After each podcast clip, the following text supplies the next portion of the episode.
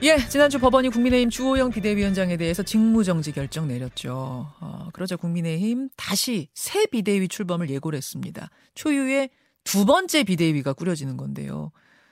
새 비대위 출범 전까지는 그냥 권성동 원내대표가 비대위원장 직무대행을 맡기로 했고요. 어, 다만 새 비대위 출범을 좀 빨리빨리 서둘러서 추석 전까지 마치겠다는 겁니다. 그럼 2주도 남지 않았어요. 아, 그러자 이준서 전 대표가 여기에 대해 또 가처분을 걸고 지금 당이 굉장히 혼란한 상태입니다. 박정아 수석 대변인과 함께 국민의힘 상황을 좀 짚어보도록 하죠. 박정아 수석 대변인님 나와 계세요. 네, 안녕하세요. 오랜만입니다. 오랜만입니다. 아유, 오네요. 아니 그 비대위 대변인이신 거잖아요. 뭐 정확히 얘기를 하면 전 당 대변인인 거죠. 아, 그러니까 비대위 체제로 지금 전환을 한 곳의 대변이니까. 네, 네, 네. 음. 아, 그래서 저는 이것도 궁금하더라고요. 비대위가 이게 지금 문제가 있다라고 법원에서 이렇게 취- 이런 취지의 결정을 내리면 그럼 네. 대변인은 어떻게 되시는 건가 그것도 저는 궁금하던데. 굉장히 복잡한데요. 일단 안의 해석은 예. 비대위원들에 대한 지위는 논란이 있을 수 있지만 예. 비대위원장의 직무가 정지된 시점 이전에 임명이 된 당 사무총장과 대변인은 유효하다는 해석도 있고요. 아. 비대위원장의 직무가 애초부터 그럼 원인 무효라고 하면 예. 저도 사실은 아닐 수 있는 거죠. 뭐 아. 어쨌든 저 개인적으로는 빨리 이 국면이 수습돼서 네. 새 지도부가 오고 저도 좀 후를 털고 국감 준비했으면 하는 마음입니다. 그 지금 대변인 인터뷰하시면서도 내가 비대위 대변인 당 대변인이 맞아? 아니면 비대위 대변인이야? 뭐 내가 뭐야? 이렇게 헷갈릴 정도로 정말 한마디로 혼돈의 상황 대혼돈의 상황인데 네. 토요일에 의원들 총회가 있었고요. 어제 비대위 회의가 있었고 두 곳의 결론은 동일했습니다. 추석 전까지 지금의 비대위. 그러니까 구 네. 비대위가 당원 당규를 새로 논의해서 신 비대위를 만든다 네, 두 곳의 결론이 똑같은 거 똑같았던 거죠. 그죠. 네네. 예, 예. 왜 이런 지금- 결론을 내렸습니까? 지금 현재 현재 운영되고 있는 현재 지금 있는 비대위에 대한 해산에 대한 규정도 사실은 당원 당규에 없어요. 어, 어, 굉장히 굉장히 애매한 상황인데 어새 지금 현재 그래서 지금 비대위원들이 무슨 법적 권한이나 지위를 주장하는 건 아닌데 어쨌든 새 지도부가 예. 어떤 형태든 어떤 형태로 보면 두 가지겠죠. 뭐 새로운 비대위가 오는 거냐 아니면 옛날에 최고위 체제로 돌아가는 거냐. 그렇죠. 뭐 어찌됐건 현재로서는 당원 당규를 보완을 해서 새로운 비대위를 꾸리는 게 현재선 최선의 방법이다라는 결론이 의총과 어제 회의에서 있었던 거고요. 음. 그래서 지금의 논란을 가장 빨리 수습해서 어, 정통성을 그나마 갖고 있는 비대위 체제로 가는 게 현재로서는 최선의 방법이라는 결론에 이르는 거죠. 아니 근데 그거보다도 더 심플하고 네. 어, 법원 취지에 맞는 것은 그냥 이 비대위 전 단계 즉 최고위 단계로 가서 모자란 최고위원들 충원해서 굴러가면 그게 제일 심플한 거 아닌가요? 그게 간단하게 보일 수 있어요. 그리고 중진 여러분들 어제 말씀 주시면서 예. 새 지도부라고 말씀을 하셨는데 새 지도부의 형태에 대해서 분명히 명시하지 않았는데 이게 비대위 체제냐 아니면 최고위로 돌아가느냐. 근데 이제 최고위 체제로 돌아가면 어, 상임위를 열어서 보궐로 몇 분을 좀 선출을 해야 되는데 예, 예. 거기에 또 다른 논란이 있을 수 있어요. 그러니까 우리 보통 큰 선거를 하면 뭐 황금 분할 아니면은 뭐 어, 절묘한 선택 이런 표현들 많이 하잖아요 언론에서. 예, 예. 그 지금 현재 보궐로 충원을 하는 최고위원들의 수를 예. 어떻게 규정하느냐에 논란이 좀 있을 수 있습니다. 현재 과거 최고위 체제로 돌아가면 세 분이 남게 되거든요. 그렇죠. 권성동, 저 성일종, 성일종, 김용태. 김용태. 예. 그러면은 저희 그 최고위 구성이 전 아홉 명인데 네. 나머지 여섯 명을 어느 정도 선까지 충원을 해야 이게 최고위가 기능을 할 수 있느냐에 대한 논란이 있어요. 두 명만 더 보궐로 하면 음. 다섯 명 채우면 된다. 어. 아니면 그걸로 안 되고 네 명 이상 더 해야 된다. 이런 얘기도 있을 수 있고요. 두 번째는 그러면 아까 말씀드린 것처럼 전당대회 때 대표는 가령 뭐 이준석 대표를 선출을 했고 네. 최고위원은 어떤 A 의원을 뽑은 사람들이 있었던 그때 당시의 취지를 음. 이렇게 절대 다수를 보궐로 충원했을 경우 예. 과연 그 전당대회 취지를 완전히 만족하는 거냐? 그게 훼손되는 거냐? 이런 어. 또 법적 논란도 또 있을 수 있거든요. 그래서 예. 뭐 현재로서는 굉장히 이것도 저것도 제대로 할 수 없는 굉장히 딜레마적인 상황입니다. 지금 말씀하신 것도 무슨 말씀이신지는 알겠는데 그렇게 해서 생각 생기는 혼란이 지금 이 비대위 신비대위 만든다고 생기는 혼란보단 좀 덜하지 않을까요? 지금은 훨씬 더 복잡해 보여서요. 근데 거기서 더 돌아가면 어떤 문제가 있냐면 예. 이준석 대표 측에서 어, 제기를 해서 가처분해서 인용된 법 취지를 원형대로 한다면 예. 원래대로 한다면 최고위 체제를 유지하고 이준석 대표가 돌아오는 1월 초까지 예. 이 체제가 유지가 돼야 된다는 게 깊게 깊게 해석을 하면 그렇게 되는 그렇게 되죠. 거예요. 그 취지가. 예, 그러면은 예. 이제 당연히 선택의 문제가 남은 거죠. 그렇게 돌아가서 음. 어 거의 뭐 식물 정당으로 지도부가 이제 세 분밖에 없으면 예. 최고의 기능을 못하는 상황이잖아요. 그렇게 있느냐? 아니면 지금 당원 당규를 고쳐서 어떤 형태로든 새로, 새로운 지도부를 새로 만드냐? 이거는 저희 당의 선택의 문제라고 봅니다. 아, 아까 박정아 대변인 보시기에는 최고위원 충원은 아까 말씀하신 그런 이유들로 인해서 쉽지 않을 거다. 그냥 세 명으로 쭉 가야 될 거다. 그렇게 보시는 거군요. 그렇게 되면 식물 식물 비대 그것도 또 다른 법적인 논란이 있을 아. 수 있다고 생각을 하는 거죠.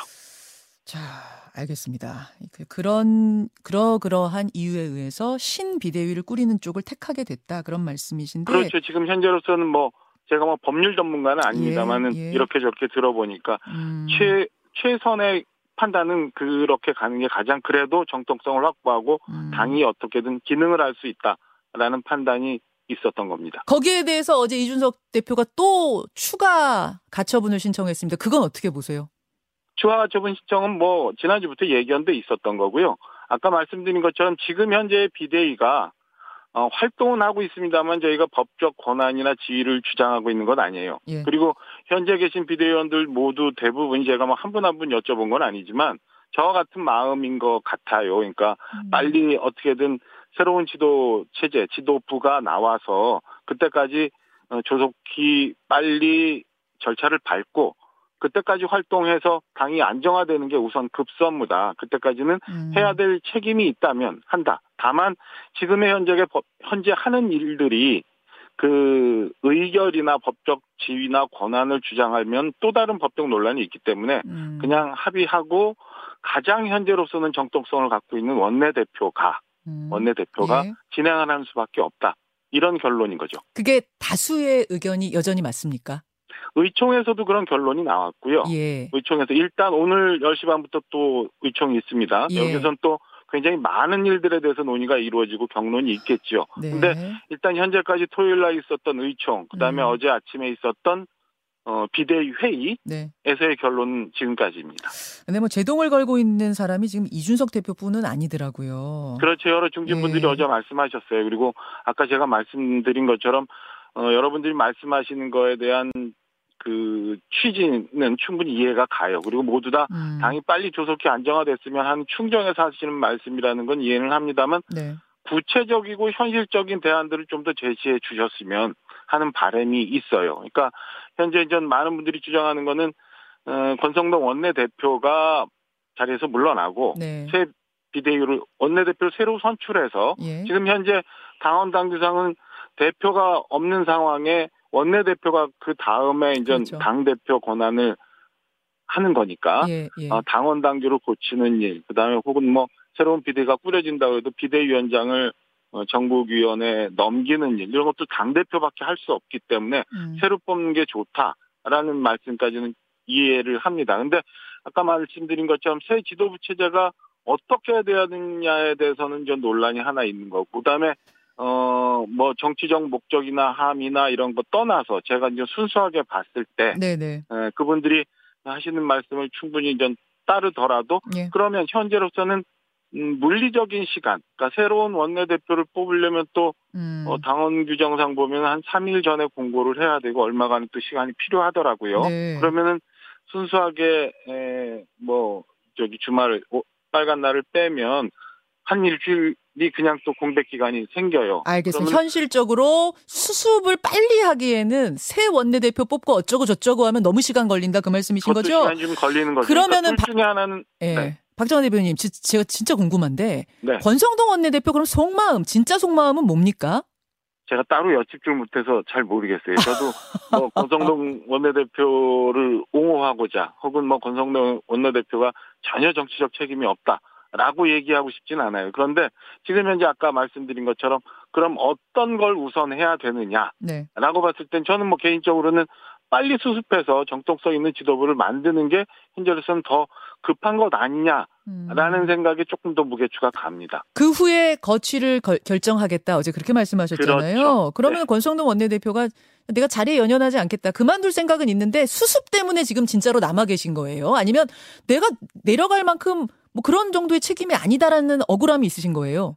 저는 순수하게 전자로 해석을 하고 싶어요. 아, 그래요. 전자라고 이해하고 있고 그게 맞는 길이라고 생각을 합니다. 아, 순수하게 전자. 수습할 때까지만 일단 내가 있을 수밖에 없다. 싫어도 내가 있을 수밖에 없다. 이쪽이라고 알고 계신다. 네. 아. 그리고 저희 비대위원들도 같은 각각이 비대위원의 역할을 하는 것도 그런 마음이고 제가 지금 대회인 맡아서 이러고 있는 것도 같은 마음이에요. 그런데 서병수 전국위 의장이 어쨌든 네. 소집을 해줘야 전국위를 소집해줘야 당원 당규 바꾸고 신 비대위로 한 발짝 나갈 수 있는데 네네. 서병수 전국위 의장이 소집 안 하시겠대요. 법의 취지에 그러니까요. 위반하는 이런 걸 난 동의할 수가 없다. 내 손으로는 그러니까요. 소집 못한다 이러셨거든요. 네네네. 그럼 어떡합니까? 난감한 상황이죠. 그렇죠. 만약에 뭐 서병수 의장님이 정의 못하시고 이런 상황이 가면 예. 이런 혼란 상황이 계속 가는 수밖에 없, 없는 거죠. 어제 그러니까- 권성동 원내대표는 아니 의장님이 못하시면 부의장이 소집하시면 된다 하던데 이거 당원 당규에 좀- 그렇게 안 써 있잖아요. 제가 정확히 확인은 안 했습니다만 그것도 논란의 여지가 있는 것 같아요. 그러니까 서병수 의장님께서 만약에 소집을 안 하신다면 뭐 계속 이 카이오 하우스 상황은 계속 가는 수밖에 없죠. 아, 아, 박정하 대변인의 생각은 그러, 그러시고 지금 해석이 뭐 어차피 다 다르니까 저는 이제 네네. 개인적인 해석을 여쭙는 건데 박정하 대변인 보시기에는 서병수 의장이 나 소집 못하오 하면 사실상 그 다음은 어렵다고 보시는 거군요. 그분 설득하기 그렇죠. 전까지. 음. 전국 상임위의 4분의 2, 1 이상이 요청을 하면은 열 수 있는데 예, 그거를 의장께서 승인을 하지 않으면 못 여는 것 같아요. 맞아요. 그렇다면은 그렇다면은 그냥 이 상태로 계속 가야 되는 수밖에 없는 거죠. 그 그러면은 사실은 이, 이 혼란스러운 상황이 계속 되는 것밖에 현재로서는 뭐 예상할 방법이 없어요. 아, 제 일각에선 이런 얘기 합니다. 아까 전에 이제 다시 최고위 상태로 돌아가서 최고위 충원하고 이러려면 너무 또다시 혼란, 법적인 뭐 어떤 논란이 있을 거다라고 하셨는데 많은 네네. 분들은 그것보다도 이준석 대표 돌아오는 거는 절대 볼 수 없다 라는 게 깔려 있는 거 아니냐. 그래서 제일 심플한 길을 지금 가지 않고 있는 거 아니냐는 얘기 하시거든요. 어떻게 생각하세요? 그 안에서 모순이 있다고 저는 봐요. 가장 심플한 방법이라는 거에 대해서 예. 어떤 방법이 가장 심플한 거라고 말씀하시는지 잘 모르겠어요.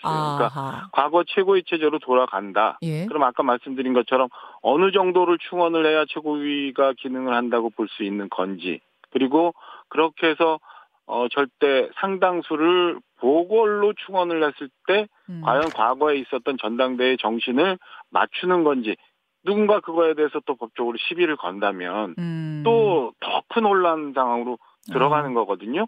그래서 그런 부분들이 해결되지 않고 가장 심플하다고 말씀하시는 게 제가 볼 때는 현실적으로 예. 어, 그것도 아. 더 혼란스러운 심플한 방법이 아니다. 있다. 그러면 네, 이준석 대표 돌아오는 꼴은 못 본다라는 게 깔려 있는 거 아니냐라는 건 오해예요?